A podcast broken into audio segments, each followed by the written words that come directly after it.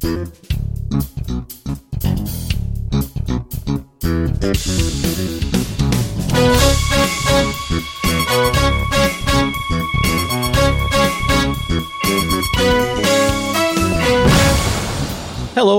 welcome to the podcast of tech.eu, Europe's premier technology industry information portal and market intelligence platform. This is our episode number 112 released on April 3rd, 2019. Today we are going to talk about the copyright directive, about Spotify that may or may not be the next Netflix, about scooter wars of the past and much more. As for today's pre-recorded interview, we have prepared a conversation with Nicolas Brusson, the co-founder and CEO of BlaBlaCar. I am your host, Andrii Degeler, joined today by our research lead, Natalie Novik. Hey, Natalie, how is it going? Hi, Andre. Everything's great. Glad to be back on the podcast. Yep, same here. Nice and sunny weather uh, here in Amsterdam, and I think it's pretty sunny from what I can see on the webcam uh, up in Edinburgh. It is. It is. Really enjoying it becoming warm again. And next week, uh, you just said uh, before we started recording that you are going to Slovenia. And I just checked the weather for you. It's going to be like uh, plus 20, plus 18. You're getting summer early this year. Just as it should be. It's going to be incredible. I can't wait. Perfect. So, how did the last week go in terms of deals? What was the biggest one? Yeah, so the biggest deal of last week went to fintech again, where the British based payment processing startup Marqeta has raised a $250 million Series E round led by Coatue Management. And this round values the company at $2 billion. So we might as well exclude the fintech companies from the biggest deal of the week in the future just because it would be just one industry every single time. I think that's fair. Okay, so we're going to have two nominations now biggest fintech deal of the week and then uh, the biggest deal of the week outside of fintech. Starting next week, let's do that. Sounds good to me. Right, moving on to the news. I wanted to talk, I'm sorry for this, but I wanted to talk again a little bit more about the copyright directive, uh, which was passed, uh, as we all probably know by now, uh, last week. So, uh, do you know that feeling, Natalie, when you just, when you're sitting alone, you're at home or you're at work and you're reading something, and then even though you know that there is nobody to answer, you just can't help but shout something like, you gotta be freaking kidding me. you know what I mean, right? This, this is exactly what I did the other day when I read the title of a piece on The Verge, and it was titled, 10 European lawmakers say they voted against pivotal copyright amendment by accident. Yeah, this is absolutely incredible that this happened. If this is not surreal, I do not seriously know what is. So here is what happened. Uh, you might remember that uh, the actual copyright directive was voted in favor with a 74 vote difference. So these 10 people would not have changed anything. But before that final vote, there was also a last minute amendment. And this amendment would potentially allow the MEPs to take a further vote on whether to include the controversial Article 11 and 13 into the directive. And by the way, the articles apparently were renamed into Articles 15 and 17 respectively. So I'm not really sure how we should call them now, even so I will just keep the old numbers for consistency. So according to the official voting records of the European Parliament, 13 members of European Parliament said that they accidentally voted wrong in that particular amendment. 10 of these uh, uh, members of parliament said that they accidentally rejected the amendment, two accidentally approved, and one said that he did not intend to vote at all and voted by accident. I'm not sure how that is possible, but yeah, whatever. So if these MEPs did not screw up with the voting, uh, some more voting would have happened on Articles 11 and 13, and there is a chance, though of course we cannot say anything for sure, that the result would have been different. And maybe the two worst articles uh, would have been excluded from the directive if this didn't happen. So we will never know, of course, what would have happened uh, differently, same as we will never know whether the whole thing was actually an accident at all. The leader of the Swedish Pirate Party, uh, Magnus Andersson, uh, he even suggested on Twitter that the 10 uh, members of parliament changed their vote post factum only to get away with what they had done. And this, to me, this actually looks like an extremely abusable uh, sort of uh, arrangement. You can just come forward after a vote uh, and you say, no, I wanted to vote differently, and then you get your vote changed actually in the records. But the most frustrating thing here is that these changes have no effect on the directive. They have no effect on the outcome of the vote. Although it is possible to change the vote, the outcome never changes, and that's how the European Parliament works. So one way or the other, we are now stuck with the directive no matter uh, what amendments uh, were or weren't uh, voted for. Since we are stuck uh, with the directive, we need to think about what happens next. And I will link in the show notes to a solid, uh, very nice piece by Danny O'Brien, the international director of uh, Electronic Frontier Foundation. And the piece is all about what we can expect and what we should think of in the future couple of years, I suppose. So he's making several good points. And I also wanted to highlight uh, a couple of them. First of all, uh, in a couple of years time, what we're going to end up with is 27 different laws implementing the copyright directive in different ways.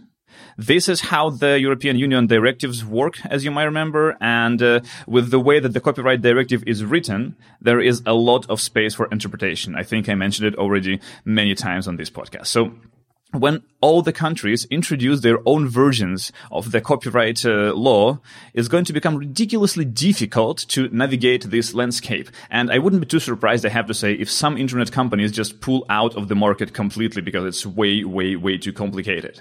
But at the same time, we need to realize that the big internet companies, the Googles, the Facebooks, the Amazons of this world, they are actually extremely unlikely to fight the regulation further.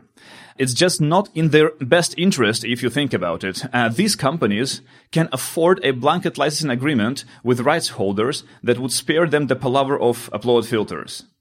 The smaller independent players, on the other hand, would not be able to afford uh, to pay for this kind of licensing, which means less competition to the entrenched big players.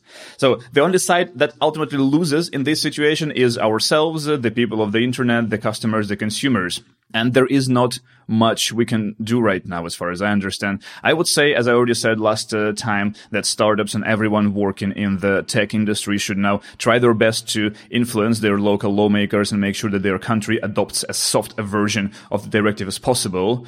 And also, Danny finishes his piece uh, with a call to support various uh, digital rights groups that can organize more of a structural opposition to the regulation. And I mean, I guess he's right. Uh, myself, I've never been much of an activist, but maybe it's a it's a good time to look into it now and see what can be done on the local level. Now, Natalie, I wanted to ask you first, uh, what do you think about these uh, changes in votes? Do you think these people are uh, sincere in this? You know, I think it's an incredible cop out. It's kind of these MEPs are trying to kind of play both sides of the argument. And I think it's highly irresponsible. And it also really underlines the importance of knowing who your MEP is. And if you have the opportunity to vote in May, to really take that chance. If this is something that you care deeply about, Andre and I, we can't vote this upcoming election, but it is so important that tech companies get involved because these decisions, even so casually enacted like this, really affect all of us and anyone making content or using content online. I have to say though that uh, from what I can see, it is irresponsible, of course, from MEPs to screw this up. But also, it seems like the whole voting procedure is uh, a little bit convoluted and complicated and way too complex. And apparently, this uh, last amendment was like an oral amendment, which means it just was said last moment that yeah now we're going to vote not for the directive but first uh, for the amendment and then the people who wanted to reject the directive ended up rejecting the amendment that's what I understand, at least. I I don't give them any excuse there. this is their job, and they should they should understand kind of all the ramifications of the decisions they make, and it really shows the impact that every vote counts, and every action that you do as an individual citizen to influence or lobby your elected representatives can have significant weight. So let this be a reminder to us all indeed. So we have a couple of more years of uh, the free internet. So create your memes, upload your memes while you can, uh, share them with us. We will uh, retweet the best from the tech.eu Twitter account. So Natalie, what uh, what was you going to talk about? Yeah, so especially being as we're on a podcast right now, it might be a bit meta to talk about podcasts. But it was announced that last week Spotify acquired their third podcast company so far this year. Spotify is, of course, the Swedish music streaming platform that went public last year and something we've talked about a lot on the podcast so far. But I also wanted to look at into this as it's really interesting to see this European tech company, how it continues to evolve and grow. And it looks like they're following the Netflix playbook here. First as a platform for existing content and then moving into developing their own original programming. But as I'll discuss later, they're far from the first European streaming platform to get into original podcasting. After Spotify went public last year, many were wondering what Spotify's next move was going to be. And there was considerable speculation that the company would get into video or if they were going to go somewhere beyond music. But in February, Spotify CEO Daniel Ek wrote a post in, entitled Audio First, where he outlined the company's future vision by the title, you can kind of guess where they're going here and continuing into listen content rather than video. In the post, he mentions that people spend roughly two hours a day listening to radio, and he wants Spotify to become the world's choice in radio. A key channel for the future in this, of course, is podcasting. And Spotify expects that 20% of Spotify listening in the future will be non-music. And with more original programming and more advertising opportunities, they will be able to grow faster. And as we've seen, the company is really putting their money where their mouth is. And over the last three months, Spotify has acquired three companies in the podcasting space. Gimlet, Anchor, and just announced last week, Parcast. Parcast releases original programming mostly about the paranormal, true crime, ghosts, and the supernatural genres, which actually, when I was doing a lot of research for this story, you find this is one of the biggest and kind of most popular genres for podcasting. It surprises me a lot. People love this well. kind of content. I don't know what that says about us as a society, but we'll just leave that for another time. But the details of the nitty gritty of Spotify's deal with Parcast hasn't been announced. But in their original announcement on podcasting, it was mentioned they were prepared to spend up to $500 million on acquisitions in the space. And the deal to acquire Gimlet alone was worth an estimated $300 million. Each of the companies that Spotify has acquired in this space are based in the United States. Parcast from Los Angeles, whereas Gimlet and Anchor are from New York. But what about some European firms in the podcasting space? And it's true that a considerable amount of companies making original podcast programming come from North America. And there are some suggestions as to why this is. Many cite a path dependency argument. Due to the dominance of Android phones in Europe, more than 70% of mobile in Europe is on Android. But in the US and Canada, iPhones have largely been more popular and the Apple Podcast app is already pre-installed podcasts in Europe are largely dominated by large media companies who are very early to get into podcasting or by small independent outlets like ours who have one podcast that they're working on rather than having the studio production model as we've seen with Spotify's acquisitions. But it seems like everywhere you look, there's a new independent podcast coming out on every topic these days in Europe. So it is a very vibrant space in this market as well. Well, many of the podcasting companies are US based. It's easy to forget that there's so many European companies that have been pioneering in this space. Among them is Audioboom, which is a podcast hosting, distribution, and monetization content company. They were founded in London in 2009 and went public in 2014. Today, they work with some of the biggest names in media for podcast production, but are moving a little bit away from the tech space with the announcement that this week they'll be sunsetting their mobile app for recording and podcast listening.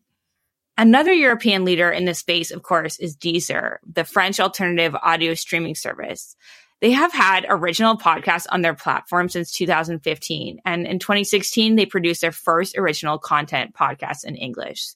They have long recognized the importance of podcasting. And late last year, they joined in partnership with Voxnest, a podcasting platform with an extensive Spanish language podcast library. After unsuccessfully going public in 2015, some have suggested that Deezer might be a potential acquisition target for Spotify. But really, anything could happen here, and we really am not sure what's going to happen. So in terms of some other European acquisitions for Spotify, there are two kind of original content providers for podcasts that stand out to me that might be interesting for Spotify to consider. The first is Playback Media from the UK, which produces a number of original programs, mainly around sports. And another key player comes from France, and I will apologize in advance for probably butchering this name, but they're called Nouvelle Écoute. They produce 13 independent podcasts in French that explore really a wide range of topics from feminism to food and all in between. And they're really beloved um, in France and in the French speaking market. So it'll be really interesting to see where Spotify goes next and if they plan any European acquisitions.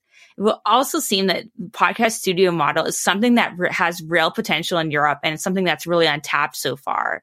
And it'd be great to see more companies getting into this space in the European market.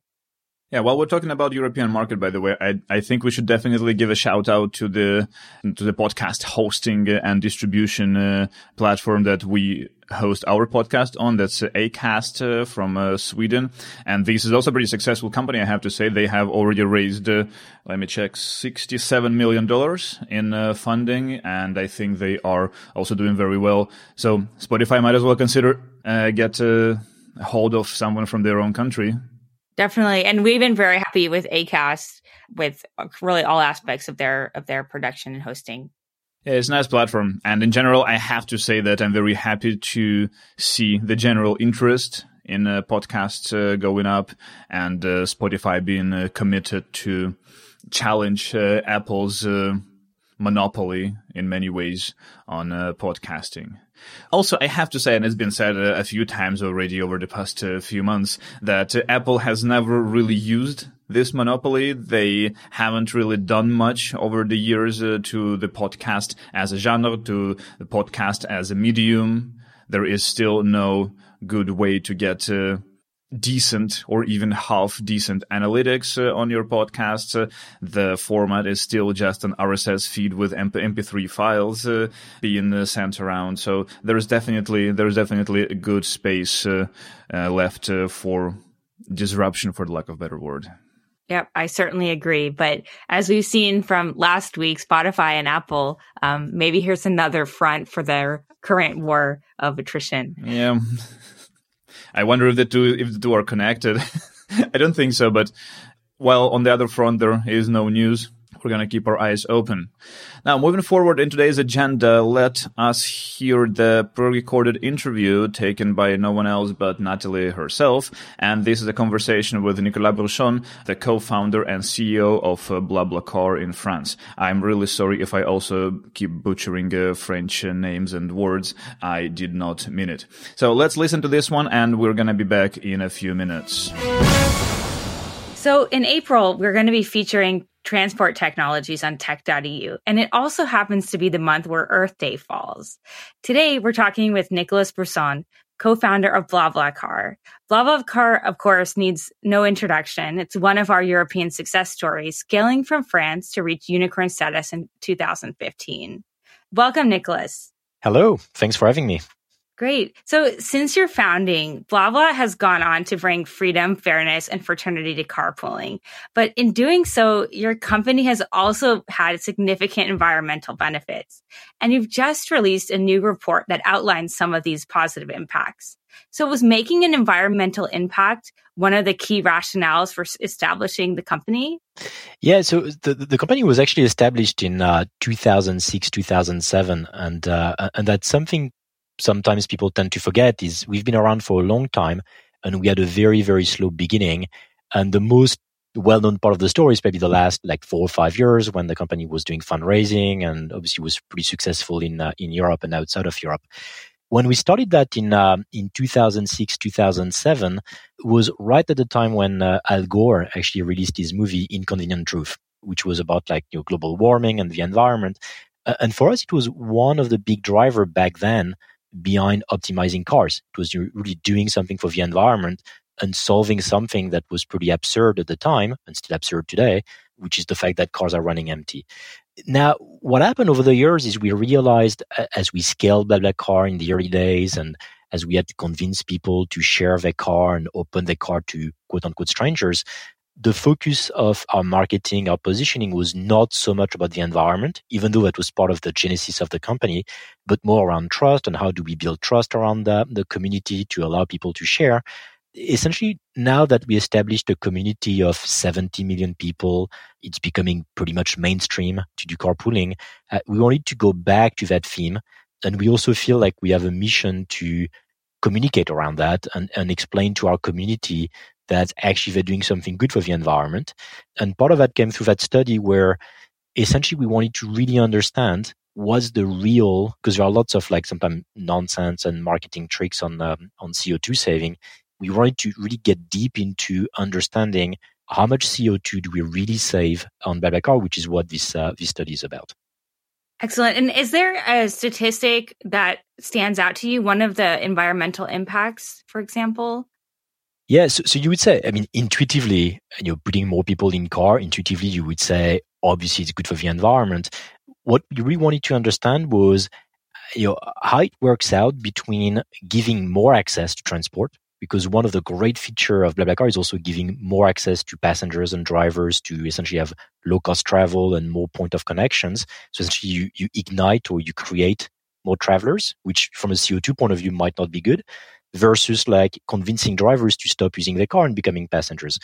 So uh, what was pretty striking about this study is obviously one, the impact is huge. We're talking about, you know, on a yearly basis, 1.6 million tons of CO2 saved by the community. So essentially it's a way to say, if they were not doing BlaBlaCar, they would be doing something else, either a train or their own car or a bus or something else. And they would be essentially saving 1.6 million ton of CO2. But the thing that was probably the most surprising and the, the most enlightening for us was to see that uh, essentially we see some of that saving on BlaBlaCar, and there is lots of saving happening outside of BlaBlaCar because we change people behavior. So lots of people told us that you know, for one BlaBlaCar they do on the platform, they started to do carpooling on shorter distances or with a friend or to go to work. So, so to some extent, we realized that we shape people's mind to be more environmentally conscious around travel in a bigger way than what we see on BlaBlaCar. That's excellent. And something also you highlight in the report is that BlaBlaCar is just scratching the surface of carpooling's potential. What is it going to take to reach greater adoption? And what are some of the things you have on the horizon to make sure it gets there? Yeah, so we have two things, but you're right to say we, I mean, today we feel we're scratching the surface in the sense that, and we tend to forget that number but 75% of mobility, whether it's like long distance, so like 100 to 800 kilometers, which is pretty much what BlaBlaCar is doing today, and commuting, 75% of that is done by car. So we tend to forget that sometimes when we live in big cities where we feel like you know, everybody is taking the subway or metro or whatnot. It's not true. 75% of mobility is by car, and most of these cars are empty. So you know, the car occupancy on long distance is 1.9 car occupancy on commuting is 1.1. Essentially, the car is just a driver. Two things we want to do to accelerate that shift. One is becoming more of a mainstream transport platform to attract more demand. Uh, so that's one of the things we're doing by now integrating buses into BlaBlaCar. The main goal around that is to become attractive to a wider audience and not just a C2C carpooling audience, but to a wider travel audience. And we believe, and we've done quite a few tests in France and Russia now, we believe by doing so, actually you put more supply in the marketplace and hence you get more demand and you get more passengers and you have more and more carpooling actually happening. So that's one of the big lever we want to use is becoming like a, a wider, more mainstream platform on long distance. And the other one is really to crack commuting. So commuting is the maybe the, the biggest waste and consumption of CO2 in transport is done on commuting. So those are like the, the, the millions of people using their car every day, completely empty to go to work. And no one has cracked that yet. So, so no one has cracked like a proper platform to enable people at scale to do carpooling every morning and every evening. We launched a product last year called BlaBlaLines, really targeting that commuting, carpooling on commuting segment. We're seeing very interesting traction. Right now it's only in France, but we plan to expand that in the coming years. And I would say that's the biggest lever, right? So, so if we crack or someone cracks carpooling on this commuting segment, we'll see less car on the road, less traffic, less CO2 emission. And it's actually a, a, a pretty big business to be built as well, because you're talking about like every market, whether it's France or Germany, you're talking 10, 20 million people every day using their car to go to work. Yeah. And so let, let's unpack that commuting a little bit more you guys have been around for a really long time. And in that time, the transportation market and the landscape of technology involved in transportation in Europe has changed really considerably. Now we're seeing kind of the rise of e-scooters and, and new transport modes. So how are these different types of transport impacting your company and, and what are some ways you're you're working to to work with them? Yeah, uh, so I would say most of the innovation. First, if we take a step back, I mean, mobility has been like a hot space, an exciting space for the last four or five years, maybe maybe even more. And I believe it's going to be exciting for the next five or ten or, or more, right? Because we're going to have autonomous car comings, we're going to have like all kind of new services coming. We've seen e-scooters, Uber, I mean, bikes and all that stuff. I would say that most of the innovation and most of the capital right now has been on very short distances in cities, right? So, so if you look at uh, uh, whether it's like ride sharing, um, taxi hailing, and e-scooters and bikes and so on, it's very much confined within like the zero to 10, maybe 20 miles radius. I think the, the longer distance space and even the commuting uh, space I described tends to be people driving their car for like 10, 20, 30 miles every morning. That space has not been disrupted yet right? So, so if you look at like you know, people using their car to commute like five years ago and now, it's not true that they're all going to take a taxi or e-scooter or any of these new technologies that are really more like first mile, last mile type technologies. So I think that wave is yet to come. Actually, really tackling the the use of individual car and changing the behavior around individual cars to shared cars is something that we again we're just scratching the surface on that. I think. Great. So, so that, that's really wonderful. And something I also wanted to speak to you about is not optional. I know you're going to an event to talk about this initiative um, very shortly to increase talent capacity in France. And not optional is something we've talked about on the podcast before. And I wanted to ask you a little bit about how you got involved and why this is an issue that is so important to you. Yeah, that's a good question. So, so uh, if I link that to the to the story of BlaBlaCar, we decided back in I would say 2011, 2012, when we had the first fundraising from Accel, not to just be a French company. So we really wanted to be at least a European leader or to be like a global leader on what we do. And very quickly, what it means when you want to become a European leader is you need to hire people all over Europe. And as a startup, it makes sense to offer equity and stock options to all kind of people all over Europe. And frankly, what we realized, so, so it sounds very, you know, when I describe it this way, all good, sounds very simple. And once you get to it, you realize it's very, it's absurdly difficult actually to give stock options to people that are not in France. For example, there's a French company. It would be the same story if you're a German company trying to go to France and the UK and so on, because none of these regulations, none of these tax rules are consistent with each other. For us, it was very important to share the capital of the company, to share essentially to give stock options to every employee and, uh, at least like shares to, to every employee. And we realized it's a huge blocker in Europe to actually build European companies because you're facing like very contradictory rules in, in different countries. So we've been working with investors like Index, who's been like, really pushing that um, that movement, not optional and now they're doing more and more lobbying at the European level and in several countries to essentially make that simpler and more readable. So that's how we get involved, and um, and I'm pretty happy that it's moving. So now you, you start to at least have like different politics in different countries understand the problem. They understand it's important for startups to have access to stock options.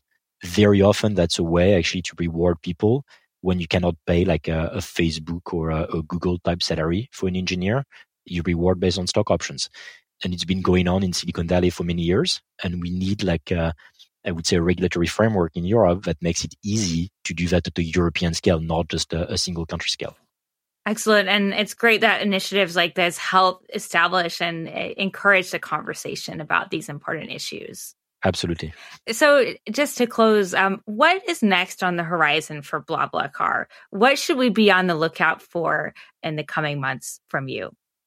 Yeah, I would say the two things that we touched on from a CO2 and environment point of view are aligned with our strategy. And, and I would say, uh, and that's what we, we, we, say internally as well. We, are pretty lucky because business goals are very much aligned for us with CO2 saving goals. So basically, it's really pushing short distance, so pushing commuting and integrating more and more pro offers into BlaBlaCar, i.e., buses and potentially trains one day. Excellent. Well, thank you so much for your time. Thank you. Hello, hello, hello. Welcome back to the podcast of tech.eu, episode number 112, aired on April 3rd, 2019. We're back after listening to a great interview with Nicolas Brusson, and it is time to talk about the events uh, coming up soon. Natalie, what should we be expecting and where are you going?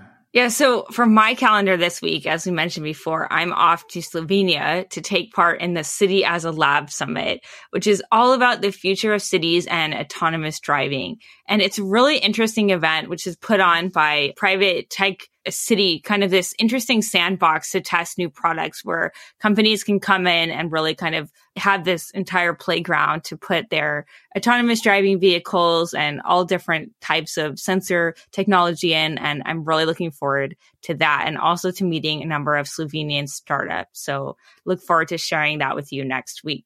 Andre, I think you're going somewhere also. I think you're heading to Startup Sesame Summit in Valencia. Yep. Also going to a sunny place. So yeah, I will be I will be in Valencia on the fourth and the fifth.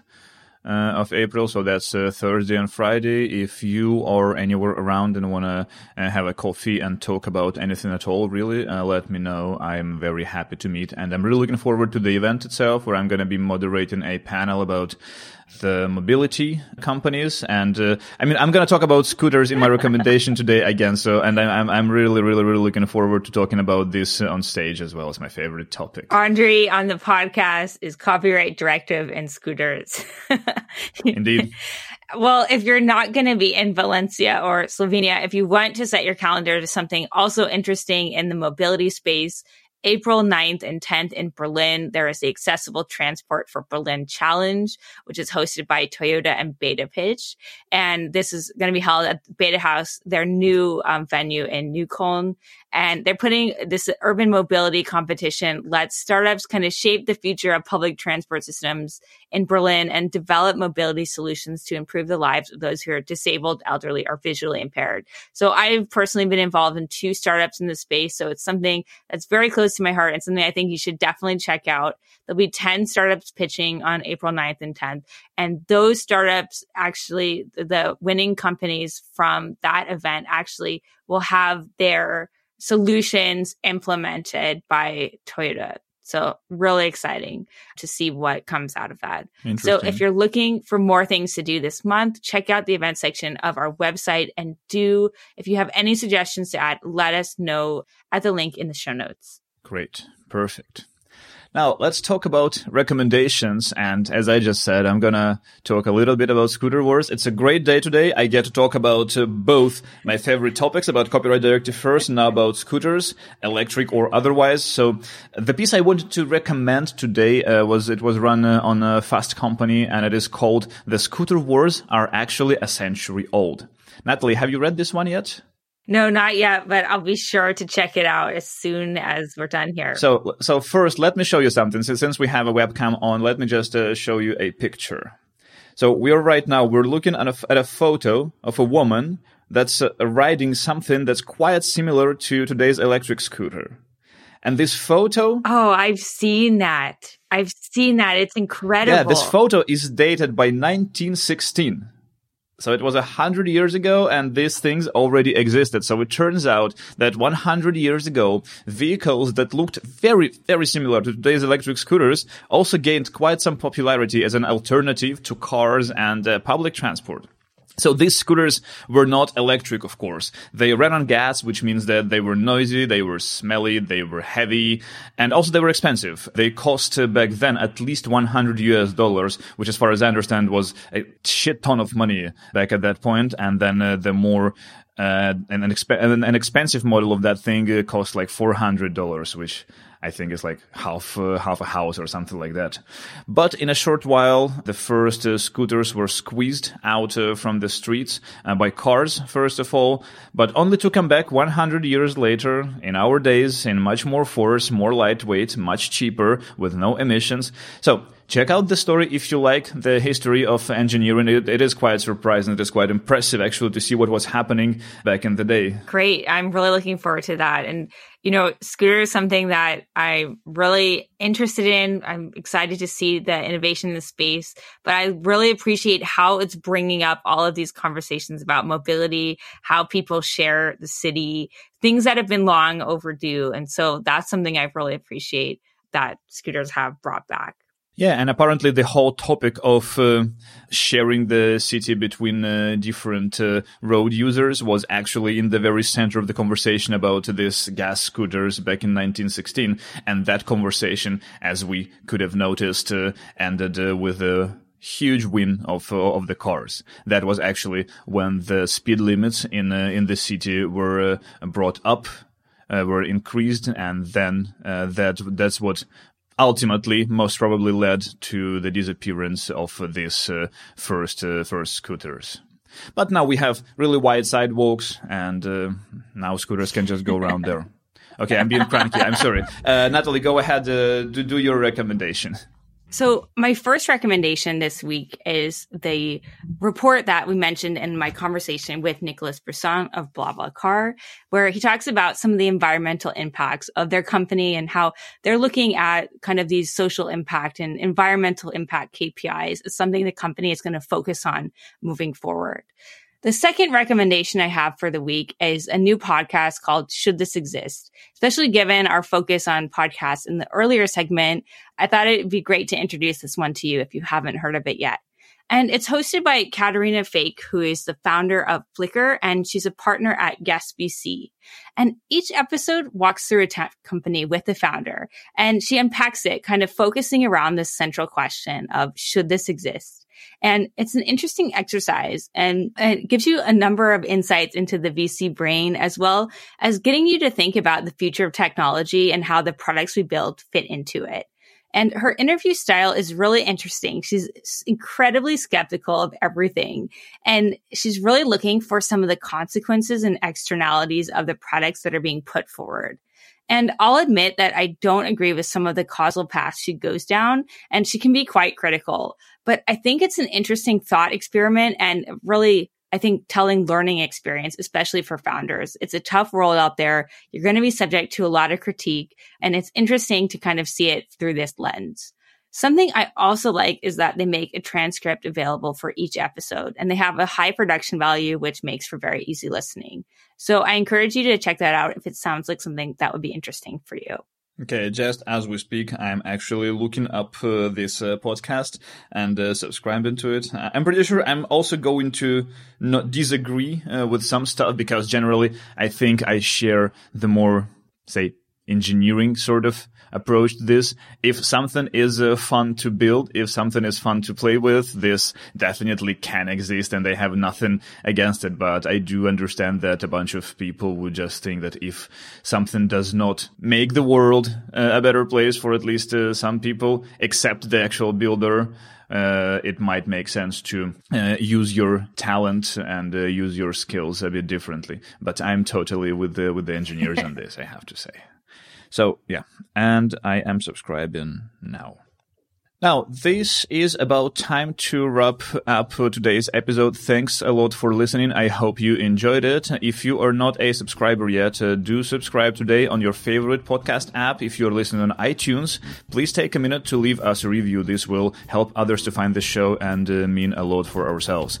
Please tell a friend or colleague about the podcast and follow our updates on Twitter at tech underscore EU. Also, please feel free to email us with any questions, suggestions, and opinions at Andrii at tech.eu and Natalie at tech.eu. Natalie, thank you so much for joining today. Pleasure to talk to you as usual. Thank you, Andre. And for all of our listeners, you, if you are in Valencia or Slovenia next week, say hi if you find us or reach out on Twitter. We're both very active on there as well. And you can always share your comments. We love to get them and get the feedback. So thank you for listening. Enjoy the rest of your week. Hopefully, enjoy the good weather and talk to you next Wednesday. Bye bye. Bye.